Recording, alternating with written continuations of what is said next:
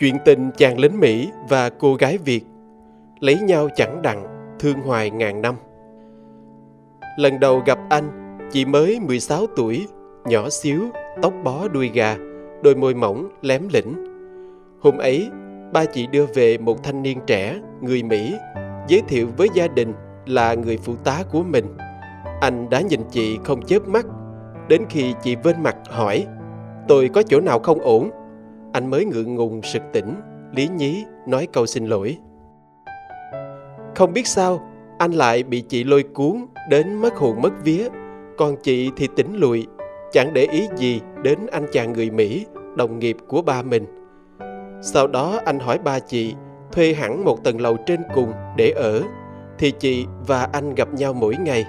Sống chung nhà, nhưng đường ai nấy đi. Đối với chị, anh là bạn của ba, người lớn rồi nên chị không coi anh như bạn bè của mình. Nhưng rồi chị cũng biết anh mới 24 tuổi, đến từ Washington DC. Nhiệm sở ở Việt Nam này là công việc đầu tiên của anh sau khi tốt nghiệp đại học. Tuy còn bỡ ngỡ với xã hội Việt Nam, nhưng lạ một điều là anh nói tiếng Việt giọng Bắc rất chuẩn và lưu lót như được đào tạo qua trường lớp đàng hoàng. Anh ít nói và nghiêm nghị, nhưng mỗi lần gặp chị, anh lại lúng túng, mặt mày đỏ gay, làm chị nổi tính nghịch ngợm, muốn trêu anh. Có lần trong bữa ăn, chị đưa cho anh quả ớt tròn đỏ rất đẹp. Chị bỏ nguyên trái vô miệng, nói ngon lắm và đưa cho anh một trái bảo ăn thử. Anh tưởng thật, bắt chước chị, bỏ vô miệng nguyên trái, nhài rốt rột, rồi anh sặc sụa, chảy cả nước mắt con chị nhả trái ớt ra, ôm bụng cười ngoặt ngoẻo. Anh cay quá, có ý giận, cầm cốc nước bỏ lên lầu một mạch Đến tối không thấy anh xuống, thấy cũng tội nghiệp. Chị sai thằng em bưng lên cho anh ly nước đậu nành, tạ tội. Nhưng thằng em xuống nói, anh ấy không có ở trên lầu, đi đâu rồi. Chị có ý đợi, muốn thử coi sau khi ăn trái ớt, mặt mũi anh ra sao. Nhưng mấy ngày liền anh không về. Nghe bà nói với mẹ, anh đi công tác. Cả tuần không gặp, chị thấy thiếu thiếu. Chị nghĩ có lẽ tại mình chơi ác với người ta nên mình thấy có lỗi, ái náy đó thôi. Tuần sau anh về, bước vô nhà thấy chị, còn tức nên vợ như không thấy. Anh xách vali đi thẳng lên lầu. Từ đó anh luôn giữ vẻ lạnh lùng, làm chị thấy tự ái ghê gớm luôn. Một hôm, chị đang học thi tú tài. Ban đêm, ở trường thầy Hai Ngô về, từ đường Nguyễn Huệ, đạp xe về tới nhà chị cũng khá xa. Về tới góc ngã ba hơi tối, xe chị tự nhiên trở chứng, phải dắt bộ về. Đường tối, chị thấy sợ ma, vừa đi vừa trung. Vậy mà xui khiến sao gặp anh, đang lái xe đi ngang mặt. Tài thật, anh nhận ra chị ngay và dê xe ngược lại. Dù đang giận, nhưng chị cũng để anh giúp, đem xe về nhà. Trên đường về, anh không nói, chị cũng không, đang hưởng mát mà. Gần tới nhà, anh quay qua nhẹ giọng hỏi chị Sao em ghét tôi quá thế? Bị hỏi thình lình, chị ấm ớ Tôi có ghét anh đâu Anh nhìn vào mắt chị Thế sao em vẫn muốn tôi khóc để em cười? Tự nhiên chị thấy lúng túng May quá, tới nhà Chị cảm ơn, Rồi vội vã xuống xe vào nhà, Để anh ngẩn ngơ nhìn theo. Đêm ấy lạ ghê, không ngủ được. Chị cứ thấy đôi mắt như hai ánh sao của anh chập chờn trước mặt. Lần đầu tiên chị mất ngủ vì một chàng trai. Sáng ra, trước khi đi học, Chị có ý chờ xem có gặp anh không. Nhưng không gặp, Đến giờ chị phải đi học thôi. Chiều về, chị cũng không gặp. Bà chị nói anh về nước có chuyện gấp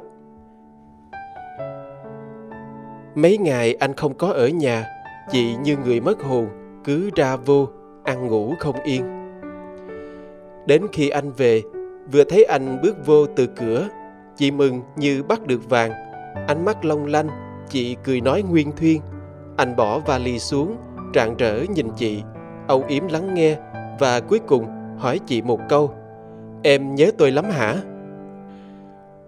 Câu hỏi bất ngờ làm chị khựng lại mấy giây, đỏ mặt, như ăn trộm bị bắt quả tang. Xấu hổ quá, chị vờ có việc, kiếm cớ bỏ đi. Sinh nhật 17 tuổi của chị, chị mời bạn bè tới nhà chơi. Một đám choai choai con nít, nói cười ẩm ỉ. Tới tối tiệc tan, lúc về phòng ở lầu 2, chị thấy anh đứng đó trong bóng tối, chia ra cho chị một bó hoa hồng, rồi anh bỏ đi. Ôm bó hoa, chị hồi hộp. Về phòng, cả đêm chị cứ ngắm bó hoa, từng cánh nhung mềm mại, đẹp ơi là đẹp. Mở ra, trong cánh thiệp mỏng có bức thư ngắn kèm theo. Em của tôi, lần đầu gặp, em đẹp như một bức tranh. Lần thứ hai gặp, em tinh quái như một con mèo. Lần thứ ba gặp, con mèo đánh cắp trái tim tôi. Bây giờ tôi bắt đền, em để trái tim tôi ở đâu? Tôi muốn xin em trả lại. Trời đất, phải làm sao đây? Đọc xong bức thư, chị tái mặt, lại cá đêm tràn trọc.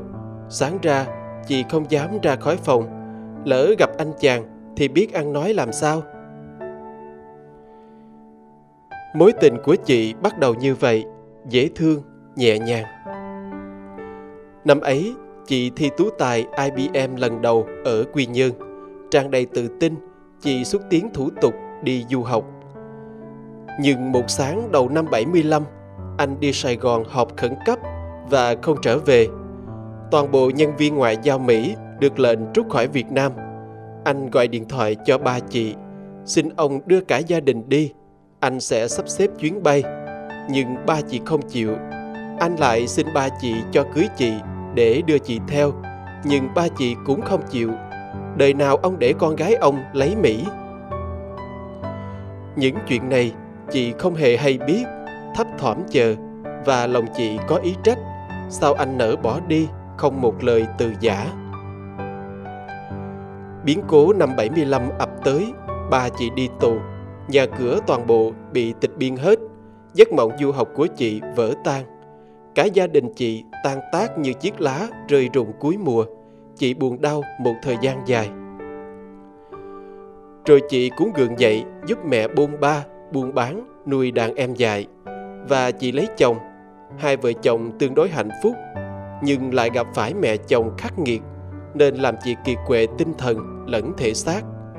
Chị thất vọng về chồng mình, vì thấy anh rất sợ mẹ, không giúp gì được cho chị dù bụng mang dạ chữa, chị cũng phải quần quật, không khác gì con ở. Nên với chồng, chị có phần oán trách và tình cảm chị dành cho chồng từ đó phai nhạt ít nhiều. Đứa con gái ra đời cũng không cứu vãn được vấn đề. Mẹ chồng lúc nào cũng chỉ chiết, hà khắc, chị cô đơn trong gia đình chồng. Đến nỗi có lần chị xin chồng ly dị vì thấy mình khổ quá không chịu nổi nhưng rồi chị phát hiện mình mang thai đứa con thứ hai. Đành vậy, có những lúc buồn, chị ôm con mà nhớ quay quắt về anh với những thương yêu cũ. Sau này, chị đã biết rõ câu chuyện do ba chị trước khi đi tù đã kể lại với giọng ân hận. Biết vậy, ba gả con cho nó. Khi chị biết, anh đã tìm đủ mọi cách có thể để đưa chị đi nhưng tình trạng hỗn loạn lúc đó, anh không làm sao hơn được. Chị tin chắc anh cũng đau lòng như chị khi đành phải xa nhau và chị chấp nhận số phận, không còn oán trách anh nữa. Sau đó không lâu, có một người lạ mặt tới đưa cho má chị ít tiền và địa chỉ và số điện thoại của anh bên mỹ.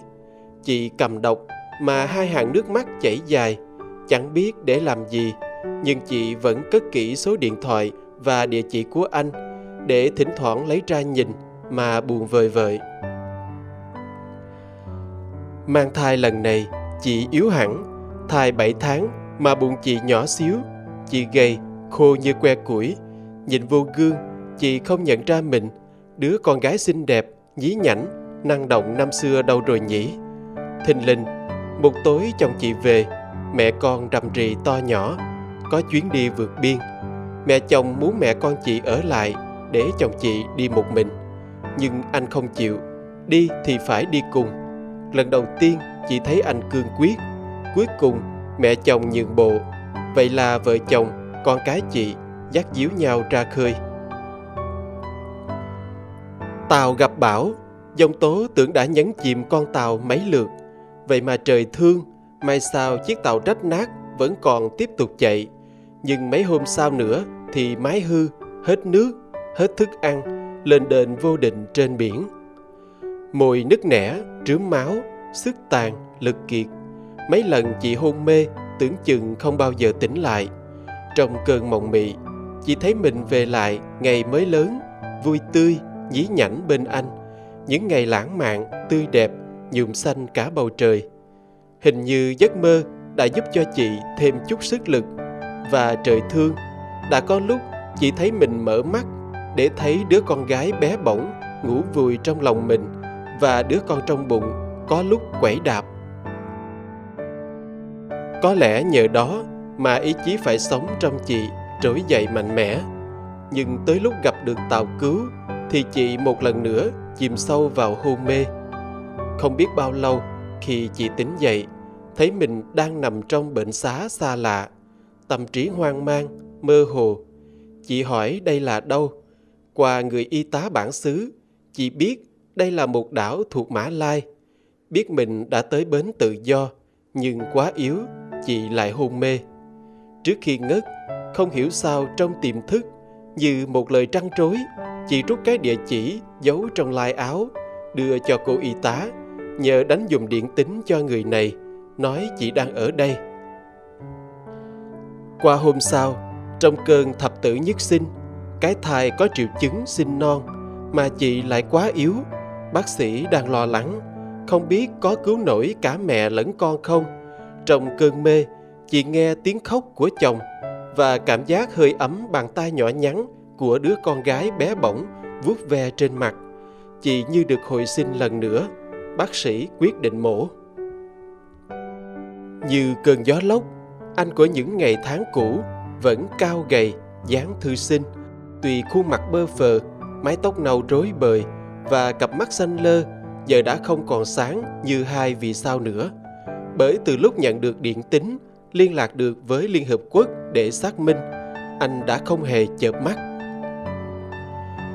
Chuyến bay tốc hành đã đưa anh tới đảo nhỏ này và giờ đây đứng nhìn chị bé bỏng, hôn mê trên giường bệnh. Trước khi đi qua đây, trong đầu anh không hề nghĩ tới chị đã có chồng, con và một đứa nữa sắp chào đời. Đứng đó nhìn chị, anh đau đớn, xót xa, đầu óc anh tràn đầy xúc động. Anh véo tay mình mấy lần để biết chắc đây không phải là một giấc mơ. Khoảnh khắc đau đớn, ngỡ ngàng rồi cũng qua đi. Anh thảo luận với bác sĩ, nói chuyện với chồng chị, giới thiệu sơ về mình và anh khẩn cấp liên lạc bệnh viện lớn nhờ giúp đỡ. Ngay ngày hôm đó, chị được trực thăng chuyển về bệnh viện lớn ở thủ đô Kuala Lumpur. Với sự chăm sóc đầy đủ nhất, chị được cứu sống, cả mẹ lẫn con. Biết chị đã vượt qua cơn nguy hiểm, lòng anh rộn rã, đứng bên ngoài phòng, nhìn đứa bé gái xinh non, chỉ lớn hơn con mèo một chút, ngoa ngoe trong lòng kính, cảm giác tràn ngập yêu thương như chính con của mình. Anh ngỏ lời với chồng chị xin làm cha đỡ đầu của đứa bé. Trước hôm về lại Mỹ, anh và chị lần đầu nói chuyện trực tiếp với nhau ở bệnh viện. Khi chị đã tỉnh táo, bên giường bệnh, nhìn chị ốm xanh như chiếc lá, ánh mắt yêu thương như ngàn lời muốn nói. Nhưng anh biết có rất nhiều điều cần phải giữ lại cho riêng mình. Chị nhìn anh cảm kích, biết ơn. Những thứ này có nghĩa gì với những điều chị đang chất chứa trong lòng? Nhưng cũng như anh chị biết mình không thể nói hay biểu lộ ra những gì mình đang nghĩ. Tự nhủ lòng phải quên đi thôi. Ánh mắt nhìn nhau thầm thẳm như biển sâu. Chị chỉ nói được một câu em xin lỗi. Có những niềm riêng một đời giấu kín như trong rêu chìm đắm trong biển khơi có những niềm riêng một đời câm nín nên khi xuôi tay còn chút ngậm ngùi. Trước lúc chia tay, anh trao riêng cho chồng chị một phong bì. Bên trong có một sắp tiền mặt. chồng chị tự ái không nhận nhưng anh cứ bắt chồng chị phải nhận anh nói cứ coi như tôi cho mượn sau này anh có thì trả lại tôi 4 tháng sau, giữa năm 1980, gia đình chị chính thức định cư ở San Jose, California, Mỹ. Thời gian qua nhanh, hai năm sau đó, chị có thêm một thằng cu tí ra đời. Nhìn ba đứa con mỗi ngày mỗi lớn, chị giờ đã bình thản hơn, sóng gió trong lòng đã dịu đi nhiều. Mỗi năm đến ngày lễ lớn hay sinh nhật của từng đứa con chị, anh đều gửi thiệp, gửi quà. Nhưng hai bên không ai nói chuyện trực tiếp. Chị thấy vậy cũng tốt, thôi thì cố coi như chỉ là giấc mơ qua. Hai vợ chồng chị đều đi học lại, có nghề nghiệp ổn định và đời sống kinh tế vững vàng. Món tiền 3.000 đô la năm xưa, chồng chị gửi trả lại cho anh sau 3 năm tới Mỹ. Nợ tiền đã trả được, nhưng nợ tình thì sao?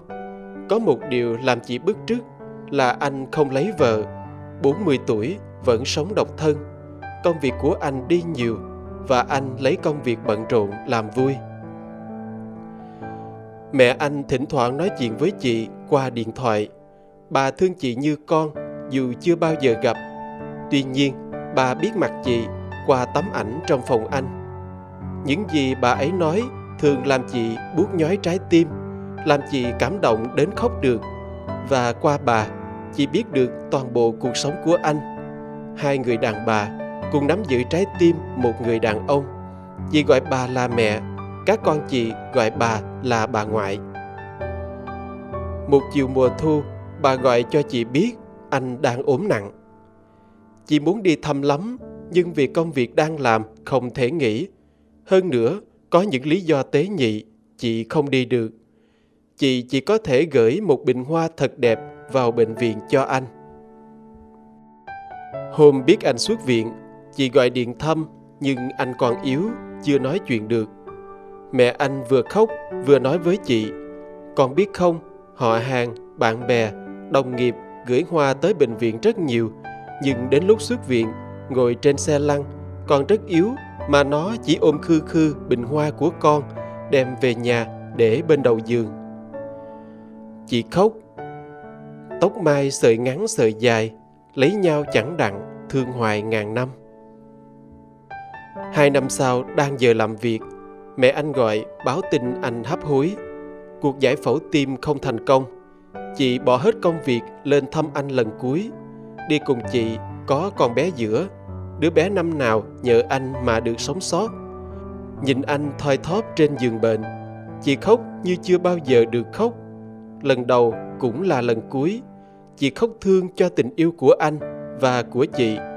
Khóc thương cho người đàn ông đã yêu chị bằng một tình yêu bền bỉ, không bao giờ ngưng nghỉ, chưa hề đòi hỏi ở chị một điều gì.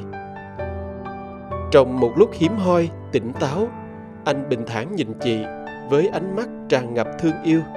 Anh cười, bảo chị đừng buồn, đời người có sinh, có tử. Anh cảm ơn thượng đế đã cho anh gặp và yêu chị chị đau đớn nghẹn lời, cũng chỉ nói được một câu, em xin lỗi. Ánh mắt xanh lơ, cái nhìn đậm thấm anh thu hết tàn lực, nói với chị rằng, nếu có kiếp sau, xin em đừng nói câu xin lỗi. Đám tang anh vào một ngày đầu mùa đông, buồn, anh ra đi ở tuổi 46 chị trở về cuộc sống thường ngày, thế gian này từ nay thiếu vắng anh nhưng trong lòng chị, anh vẫn có một chỗ đặc biệt dành riêng. Ba tháng sau đám tang anh, chị nhận được thư mời của luật sư. Sẵn dịp, chị bay lên thăm mẹ anh. Bà đã già đi nhiều sau cái chết của con trai. Hôm mở di chúc của anh, chị mới biết cả ba đứa con chị đều có phần trong tài sản của anh để lại. Số tiền không nhiều, nhưng dư đủ cho cả ba đứa vào học những trường đại học danh tiếng nhất. Chiêu tàn ngồi bên mộ anh, chị lặng lẽ thầm thì những lời yêu thương mà lúc anh còn sống chị đã không thể nói. Theo gió chị gửi tới anh những lời của một tình yêu mà chị biết kiếp này và cho tới kiếp sau chị vẫn ao ước được có cũng như được gặp lại. Văng vẳng bên tai, chị nghe có tiếng anh thì thầm nếu có kiếp sau xin em đừng nói câu xin lỗi.